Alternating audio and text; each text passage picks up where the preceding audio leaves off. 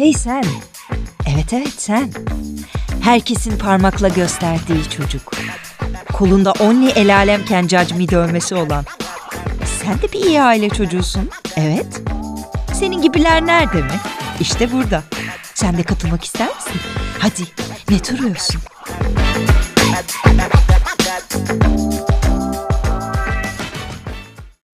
İyi aile çocukları merhaba. Bir önceki bölümü ilişkiler üzerine konuşurken bitirmiştim. Şimdi iyi aile çocuğunun ilişkisi nasıl olmalı buna derinlemesine giriyorum. Hadi bakalım. İlişkiler. Bir iyi aile çocuğunun er meydanıdır ilişkiler efendim. Herkes tek başınayken iyi aile çocuğu gibidir. Size karşı öyle davranabilir.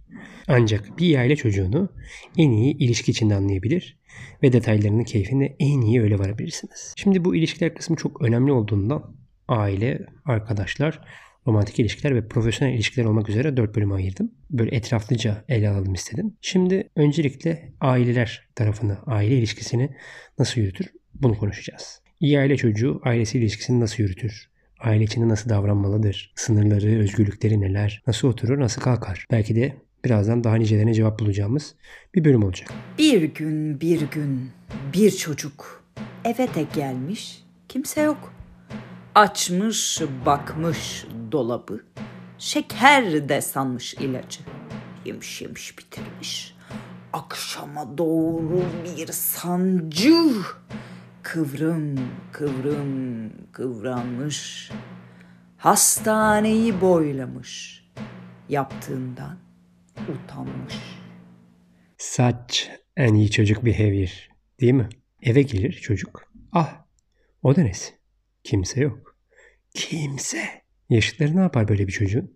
Erkek çocuğuysa bu saksılar eşer, e, donsuz gezer, çüküyle oynar, geğirerek alfabeyi sayar, tuvaletini yaptıktan sonra elini yıkamaz, balkondan tükürür. Bunların hepsini aynı anda yapar ya da yapmaya çalışır. Ebeveynleri de eve gelene kadar olay mahalline ortalığı bir güzel toparlar. Planda olmayan bir vazo kırılması vesaire varsa çöpe atar ya da eve hiç girmemiş gibi dışarı çıkar. Ancak iyi aile çocuğuysa bu ne olur? Bakalım. Eve geldi. Kimse yok. Yuhu. Sınırların olmadığını düşünür beybimiz. Dolabı açar. Bir bakar ki bir kutu. Ah bu da nesi? Şeker mi acaba? Şeker yemem yasak. Ama anlamazlar ki. 2-3 tane yerim yeter. O kadar iyi aile çocuğudur ki kutunun hepsini yemek de aklına gelmez. Anlarlar çünkü. Bir diğer örnekteki çocuk olsaydı onu bulan. Sizce bir düşünün. Böyle mi olurdu durum? O çocuk zaten Xanax'ın ne olduğunu gayet iyi bilir. De hadi diyelim bilmiyor. Yani karıştırdı. İlaç değil de şeker zannetti ilacı gerçekten. Öyle bir yer yutar ki onu tozunu bile bulamazsınız. Ebeveynleri eve geldiğinde ise kendilerinden şüphelenirler ya da birbirlerinden şüphelenirler. Bu herif de bu karı da artık kafayı iyice yedi. Koca kutuyu 2-3 günde yuttu diye düşünür. Ya öyle de ki o çocuğun bünyesi overdose bile olmaz. Ya gerekli kafa açıcıları bir şekilde bulur. Ama niye aile çocuğumuz? Öyle mi? Hayatında risk almaya çalıştığı tek şeyde de hastanelik olur. Ve bir daha da risk alamaz. Bunu anlatır bu şarkı bize ya da bu tekerleme. Eğer iyi aile çocuğu olmazsan sonun hastane. Kimin versiyonlarına göre ise Tahtalıköy. En iyi versiyonunda ise Tapurcu'dan sonra seni bekleyen bir walk of shame. İyi aile çocuğunun ailesiyle ilgili en büyük yapı taşıdır shame. Utanç. La honte. Yaşı kaç olursa olsun. 7, 19, 25, 32, 45 çocukluk müessesesinde devam ettiği sürece telefonu çaldığında kendi adını duyduğunda bu duygu durumunun yeniden tetiklenmesi gerekir ve derinden hissetmesi gerekir. Bir önceki bölümden hatırlayalım. Acaba bu sefer bize yakışmayan ne yaptım demelidir. Hatta daha ileri gitmeli. Yakışmayanı yaptığım gibi neden kendimi cezalandırmadım demelidir. Bu duygu durumu aile dinamiğinin motorudur, itici gücüdür. Adeta bir Xavi ve Iniesta'sıdır. Öncelikle aile ile ilişki dinamiğimizde ve ihtiyaç şemamızda neler vardır bir onlara bakalım. İyi aile olabilmek başlıklı bir yazı buldum bir psikoloğun sayfasında. Olur da çok meşhur olurum ve beni dava eder korkusundan dolayı. Zira bir iyi aile çocuğuyum ben de. Burada isim vermeden ve biraz değiştire değiştire bu yazıdan bahsedeceğim. Ey intihalciler birleşin. İyi bir aile olmak demek aile üyelerinin temel fiziksel, duygusal ve sosyal ihtiyaçlarının karşılanması, mutlu ve huzurlu bir ortamda sağlıklı ilişkilerin yaşamasıdır demiş sevgili psikologumuz. İyi aile çocuğu olabilmek için ise bunların nasıl gerçekleştiğinden bahsedelim. Bunun sağlanabilmesi için şu gereklere özen gösterilmelidir. sevgi, saygı ve önemseme. Bir ailenin oluşumunda sevgi temel şarttır. Sevgisiz bir ilişkiden aile oluşturmak mümkün olamaz. Anne ve babaların çocuklarına karşı sevgisi normalde koşulsuz ve neredeyse sonsuz bir sevgidir. Birbirini seven ve bunu gösterebilen bir aile içinde yetişen çocuk en temel ihtiyacı olan sevgi gereksinimine karşılık bulur. Alelade bir ailede yani genel geçer bir ailede bu şekilde gerçekleşiyor olabilir durum. Tabii ki iyi ailelerde de sevgi temel şarttır.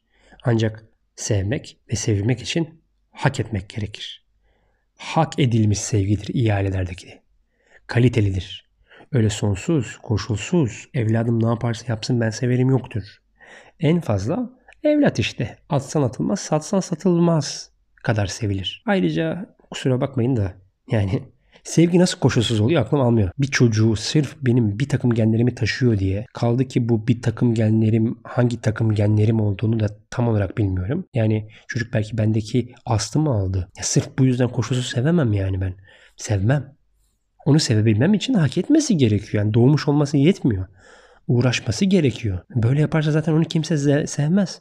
Anlaması lazım bunu. Böyle yaparsa onu ancak sokak çalgıcıları sever. Berduşlar sever. Onu sevebilmem için ihale çocuğunun sevilebilmesi için ilk koşulumuzu biliyoruz zaten. Neydi? Bize yakışanı her koşulda yapması, yapabilmesi. Daha sonra ise iş çıkartmaması. Yani her şeyini motor becerileri geliştikten sonra yerine getirebilmesidir. Bu beni bebekken de uğraştırmadı. Diyebilmeliyiz bir ihale çocuğuna ki o zaman rahatlıkla sevebilelim. Sizinkilere bakıyorum da ben hiç çocuk büyütmemişim yahu. Derse bir anne ya da baba işte o zaman çocuğunun bir ihale çocuğu olduğundan emin olabilir ve evine dönüp rahatlıkla çocuğunu sevebilir. Fazla temas etmeden tabii. Peki sevgimiz koşuldu. Bunu sağladık. Ancak nasıl göstereceğiz? Bu çok önemli. Çocuğumuz sadece ve sadece iyi bir şey yaptığında ona hediye almalı ve ödüllendirmeliyiz. Zaten durduk yere hediye alınmaz çocuğa. Şımarır. Her istediğini alırsanız çocuğa hayat öyle zanneder. Olmaz. Örneğin çocuğunuz sizi bir veli toplantısına gittiniz. Göğsünüzü kabarttı. Aman öyle iyi, aman böyle iyi diye öğretmenleri övdüler, övdüler, övdüler. İşte sevginizi göstermeniz ve çocuğunuzu koşullamanızın tam sırası. Yoldan geçerken bir fast food restoranından bir çocuk menüsü aldınız oyuncağıyla beraber. Bir çocuğunuza sürpriz yapmak istiyorsunuz. Nasıl sunacaksınız bunu? Tabii ki öncelikle o çocuk menüsü poşetini başka bir karton poşet ya da çanta içine koyun eve gelmeden ki çocuğunuz anlamasın. Sürpriz güçlensin. Heyecanlı değil mi? Daha sonra onu ciddi bir suratla yanınıza çağırın. Deyin ki Gel bakalım. Milli toplantından geliyorum. Sence nasıl geçmiştir? Öğretmenlerin senin hakkında ne demiş olabilir? Bunu sormanızdaki amaç öğretmenleri gerçekten doğru söylüyor mu söylemiyor mu bunu kontrol etmek. Bir nevi double check. İlk etapta çocuğunuz biraz duraklayabilir, yutkunabilir, korkuya benzer bir takım işaretler verebilir. Aldırmayın. Üzerine gidin. Ne yani? Sen okulda nasıl olduğunu, neyi doğru, neyi yanlış yaptığını bilmiyor musun? Deyin. Deyin ki çocuğunuz ufak bir kırılganlık emaresi gösterirse onu orada tamir edebilin. Zira aldığınız feedback'i çocuğunuza doğrudan söylerseniz ve kendinden emin olmadığı bir konu varsa sahte bir özgüven geliştirebilir. Çok tehlikeli. Hatta Bana söylemek istediğin bir şey var mı? diye de arttırabilirsiniz. Ola ki size öğretmenlerin hiç bahsetmediği bir olaydan bahsetti. Diyelim ki derste bir arkadaşına silgisini çöpe atmış bilerek. Olay çıkmış. Öğretmen de bunu cezalandırmış. Ama artık evladınız dışında kimse bu konuyu hatırlamıyor bile. İşte size mükemmel bir aile çocuğu yetiştirmek için bir fırsat. Bunu bilmediğinizi sakın söylemeyin. Gözlerinin içine bakın. Sana yakışmadı bu. Ders notların gayet güzel. Ama bu davranışın nice iyi notu gölgede bırakıyor. Sana başarılı bir öğrenci olduğun için, ders notların iyi olduğu için hamburger aldım. Ama her başarılı öğrenci iyi öğrenci olacaktır diye bir şey yok. Deyin ve çocuk menüsünü ona verin. Evet. Evet, sarsılmaz bir ihale çocuğu yetiştirmek için bazen fedakarlıklar yapılacak. Yapacağız. Aynı derecede saygı da aile bireylerinin temel bir gereksinimidir. Saygı konusu iyi aile çocuğunun aile içinde biraz geç yaşlarda edinebileceği bir kavram. Biraz koşullu sevgideki koşulların yıllar boyu farklı alanlarda test ediliyor olması gerek. Ne demek bu? Aile içinde saygıyı hak edebilmek için birilerinin sizin hakkınızda yaptığınız işlere, tercihlerinize saygı duyabilmesi için en önemli kelime istikrar. Uzun yıllar boyu ailemize yakışanı yaptıysanız, ilk girdiğiniz işte bilemediğiniz ikinci şirketinizde çalışıyor ve yöneticileriniz sizi seviyorsa, helal süt emmiş bir bireyle evliyseniz, yemek seçmiyor ve çok sık hastalanmıyorsanız, oturmasını kalkmasını biliyor, kimsenin tavuğuna kış demiyorsanız, 40'lı yaşlarının ortalarında belki aileniz sizin yaptığınız tercihleri de ya onun da bir bildiği vardır. O onun hayatı der ve sorgulamaz. Bunu sağlamak zor gibi gözükse de gün gün düşünün. Her gün yeni bir gün. Dolayısıyla dün yaptığınız ihale çocukluğu yokmuş gibi düşünün. Ve yeni baştan aynı şekilde yılmadan başarmaya devam edin. Şimdi de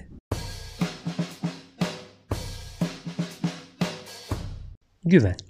Ailede çiftlerin birbirlerine her anlamda güvenmesi, kaygı ve endişeden uzak davranmalarını sağlar. Ancak kime nasıl güveniriz? İyi aile çocuğu aile içinde güveni nasıl yaşar? Burada işler biraz tricky. Ters koşullanma devreye giriyor. Güven kazanmak, güven oluşturmak hali hazırda zor bir konu. Alelade ilişkilerde bir alma verme dengesi vardır. Bireyler süreç içinde geçtikleri challenge'lardan, edindikleri tecrübeler sonucu bir alma verme dengesi geliştirirler. Önce verilen randevularla başlar bu. Yeni inşa edilen ilişkilerde bu bu şekilde başlar. Randevuya zamanında gelme, randevudaki verilen vaatleri yerine getirme vesaire. Bunu istikrarlı bir şekilde yapınca da olası standart sapmaları insan sineye çekebilir. Görmezden gelebilir. Yani diyelim ki biri var hayatımızda ve her buluşmasına dakik bir şekilde hazırlanıyor, özen gösteriyor. Gideceğiniz yer hakkında yeterli düzeyde bilgi sahibi vesaire. Onun bir sefercik geç kalması ya da gidilen yer hakkında fikir sahibi olmaması onu özensiz yapmaz. Hatta yani o anına sevimli bile kılar. Bu bir ilişki standart sapmasıdır. Olabilir yani. Ancak ihale çocuğuysanız bu mümkün değildir. Ya diyelim ki ihale çocuğumuz her gün odasını topluyor. Bir gün şartlar gereği toplayamadı. Yani gerçi odayı toplamamak için hiçbir geçerli mazeretin olmadığını ben de biliyorum. Yani insan bir 5 dakika önce kalkar ve toplar. Da diyelim hani o gün ona göre çok önemli bir şey oldu. Meteor düştü. Yer altından bir dağ belirdi ve çocuk es kaza toplayamadı. Evet ya yine de yorganını en azından şöyle bir yatağın üzerine atabilirdi. Toparlayamadı diyelim. Ve ebeveynimiz de daha sonra odasına girdi çocuğun. Hep arkandan biri toplasın tabi. Evde hizmetçiyiz ya diye söylenmek son derece hakkı. Frekans bu sefer standart sapmayı belirlemiyor. Standart sapma oluşturacak örneğin içinde bile tutarlı olmak gerekiyor güven vermek gerekiyor. Yani güven konusunda önerim olayları bölmeniz ve küçük parçalar halinde güven yaratmanız. Diyelim bir şirkette işe başladınız. Ailenizde bu iş konusunda çok emin değil. Hala ailenizin evinde yaşıyorsunuz. İlk iş gününüz ve yine hala ailenizin verdiği harçlıkla gidip geleceksiniz ilk maaş gününe kadar. Şimdi neler var ilk gün öncesinde? Hazırlama, işe gidiş, eve geliş ve ev. Bir gün öncesinde kendi kıyafetlerinizi ütüleyip kapıya asmayı unutmayın. Bu bugüne kadar verdiğiniz eğitim boşa gitmedi anne, baba, demek için bir flama görevi görür. Ertesi sabah ise kişisel bakım için yeterliden biraz fazla ama çok da değil erken kalkıp kişisel bakımınızı yaptıktan sonra az ama öz bir kahvaltı hazırlayın kendinize. Sakın, sakın ama ailenize kahvaltı için çay yapmaya kalkmayın. Ya da onlara kahvaltı hazırlamaya çalışmayın. Bu işin şovu olur. Göz boyamaya çalıştığınızı anlarlar. Kahvaltınızı yaptınız. Ne olacak peki? Tabii ki şöyle bir tabağınızı şu sudan geçirip bulaşık makinesine yerleştireceksiniz. Aileniz kahvaltılık tabaklarını lavabo içinde bırakıyor olabilirler. Bu sizi hiç mi hiç ilgilendirmez. Odanız tabii ki havalandırmış ve düzenlenmiş. Bunu geceden de yapabilirsiniz. E, işinize gittiniz ve döndünüz. Nasıl geçerse geçsin fazla detay vermeden. Şirkettekilerin çok sıcakkanlı, aynı zamanda da ciddi insanlar olduğundan bahsedin. Ara ara da rapor vermekle yükümlü olduğunuz kişinin adından bahsedin. Bu ilk gün için basit bir checklist. Buna benzer bir checklisti her olay öncesi yapıp pratik kazanmanızda fayda var. Zira ertesi gün artık işinizin birinci günü değil ve yeni bir checklist gelecek. Bunu yaptığınız ölçütte güven kazanırsınız. Mesela diyelim ki bir gün lavaboda unuttunuz diyelim kahvaltı tabağınızı ya da yemek yemeden çıktınız evden. Artık kahvaltı tabağını lavaboda bırakan ya da işe gitmeden önce asla kahvaltı etmeyen ve bu yüzden güçsüz düşen birisiniz. Aman dikkat. Aile toplumun en küçük birimidir. Henüz ilkokulda öğrendiğimiz bu tanım toplum olabilmenin temel gereğini açık biçimde tanımlar. Yani aile toplumun temelidir. Temeli sağlam olmayan binalar nasıl en küçük sarsıntıda yerle bir olursa temel aile değerlerine sahip olmayan toplumlar da en küçük krizlerde dağılmaya mahkumdur demiş psikologumuz. Ne kadar da doğru değil mi? İyi aileler bu yüzden sağlamdırlar. Her şeyi her an test ederler ve yeniden oluştururlar. Her an bir kriz yönetimi gibidir ve bu anlardan hep güçlenerek çıkarlar. Aile içerisindeki bir diğer önemli konu da iletişim. Sağlıklı bir ailede psikologumuz sağlıklı diyor ama ben alelade demeyi daha doğru buluyorum. Sağlıklı bir ailede iletişim dolaysız, açık, net, ayrıntılı ve dürüstçe olmalıdır. Kişiler birbirlerine değer verdikleri ve güvendikleri için iç dünyalarını, deneyimlerini, algılamalarını, duygu ve düşüncelerini herhangi bir kaygı duymadan tüm ayrıntılarıyla paylaşmak isterler. Dürüst ve açıkça ifade edilen duygu ve düşünceler diğerleri tarafından hor görülüp yargılanmadan kabul ve ilgi görür. Gerekirse üzerinde tartışılarak uzlaşmaya gidilebilir. Bu da cesaretle fikirlerin açıklanıp konuşulmasını, uygarca tartışılmasını sağlar. İşte keşke iyi aile olabilmek de bu kadar basit olsaydı. Ah, doğrudan kurduğunuz her iletişim sizi daha kırılgan ve güçsüz yapar. Gandhi'yi düşünün. Gandhi'nin toplumsal hareketini, pasif direnişin ne olduğunu ya da Aikido. Güç uygulamadan güç uygulamayı hatta daha doğrusu karşınızdakinin gücünü bir güç olarak kullanmayı. Pasifliğin aslında aktif bir güç olduğunu düşünelim. İyi ailelerde bu böyledir. Bu yüzden agresiflikten daha iyi sonuç verir pasif agresiflik. Birinci şartıdır pasif agresivite aile içi iletişimde. Ben sana diyecek bir şey bulamıyorum deyip gözler kısık, surat başka yere çevrilir ve sonra ev içindeki mutlak sessizlik. İletişim dediğiniz budur. Hatta bazı çok çok iyi aileler, her aile bu mertebede değildir yalnız. Sadece nefes vererek, göz devirerek, ağız büzerek anlaşırlar ki yani o mertebe gerçekten cennetin yedinci katı gibi bir şey anlatamam. Sadece biraz örneklendirmeye çalışayım. Mesela anne biraz para verebilir misin? Arkadaşlarımla dışarı çıkacağım da. Baba bugün biraz geç kalsam olur mu? Arkadaşımın doğum günü de. Anne gerçekten bilmiyorum kim kırdı makyaj aynanı. Bütün arkadaşlarımın babalarının nereli olduğunu nasıl bileyim ki baba? Anne, baba okul üçüncüsü oldum. Takdir aldım. Birinci kim oldu? Selma teyzenin oğlu Erhan. Gördüğünüz üzere aileler burada çocuğun getirdiği durumu kendi lehlerine sadece nefes vererek çeviriyorlar. Somut bir cevap yok hiçbirinde. Ama ileride çocuğumuz hepsinde anlaması gerekeni çok iyi anlıyor. Aile içinde aileyi düzenleyen bazı kurallar vardır elbette bazı ailelerde. Yemek saatleri, eve giriş çıkış saatleri, bu kurallar elbette aile içindeki dirlik ve düzen içindir. Kurallar olmasaydı ne olurdu? Anarşi, karmaşa olurdu. İstikrar olmazdı. Kurallar hep bizim iyiliğimiz için. Olur da bu kuralları bozarsak ailemizin istihbarat teşkilatı mensubu kuşlar vardı. Hemen onlara söyleyiverirlerdi. Anneler her şeyi bilir, babalar her şeyi duyardı. Harçlığın sana aitti ve okulda harcaman gerekiyordu. Bir iddia bayinde internet kafede harcandığını anneler hisseder, babalar mutlaka öğrenirlerdi. Bu para ona harçlık olarak kantinden ola ki canı bir şey çekerse diye veriliyordu. Serseri olsun diye değildi. İleride bir gün kendi parasını kazandığında ne demek istediğimizi anlar ve dahi istediği gibi harcardı. Bu çocuklar bu eve sırf zarar olsun diye gönderilmişti zaten. Kime çekmişti bilmemdi ki. Senin ben bu çocuğunu yine bilardo salonları köşelerinden topladımdı. O serseri arkadaşlarıyla binbir günçlükle el alemin ağız kokusunu çekerek kazandığımız parayı har vurup harman savuruyordu. Hovarda olurdu ancak bu gidişte. Bizim sülalemizin de ilk hovardası olurdu. Üzüntüden ben de geberir giderdim. Kına yakardı. Hay başım de. Psikologumuza göre son madde ise sorumluluk, paylaşım ve işbirliği. Öncelikle iyi aile çocuğu olmak büyük sorumluluk ister. İyi aile çocuğu olmak belki kolaydır. Ama iyi aile çocuğu olarak kalmak maalesef o kadar da kolay değil. Herkes bu dikenli yollardan geçmiştir. Gülü seven dikenine katlanır maalesef. Doğduğu günden öleceği güne kadar bu sorumluluğu taşır iyi aile çocuğu. Bunu her an ensesinde hisseder. Hissetmek zorundadır. Ailemize yakışmalıdır. Hayır, hayır, hayır, hayır. Kabul etmiyorum. Herkesin yaşına göre taşıyabileceği bir sorumluluk olamaz. Peki Fatih Sultan Mehmet tahta çıktığında kaç yaşındaydı? İstanbul'u fethettiğinde ha? Yahu onu bunu bırakın. Sizin yaşıtlarınızda ne farkınız var? Onlar nasıl bu kadar başarılı oluyor da siz bu sorumluluğu bir türlü yaşayamıyorsunuz? Ne olur benimle bu sorumluluğu ailemin paylaşması gerekiyor da demeyin. Başarılı olsanız, iyi bir aile çocuğu olmayı başarsanız elbette onlar sizinle bunu paylaşır, bundan keyif duyar başarılı olduğunuz ölçüde de sizinle işbirliğine giderdi. Önce hak etmeniz lazım. İyi aile çocuğu olmak onu hak etmektir. Annem bana bir bebek aldı. Yanakları al aldı. Gözleri boncuk mavi, saçları kumraldı.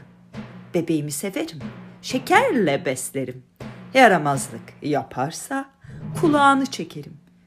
Bir gün gittik Atta'ya, çuku çuku almaya. Yolumuzu kaybettik başladık ağlamaya. Oradan geçen bir polis amca yolumuzu gösterdi. Bundan sonra izinsiz çıkmayın dedi.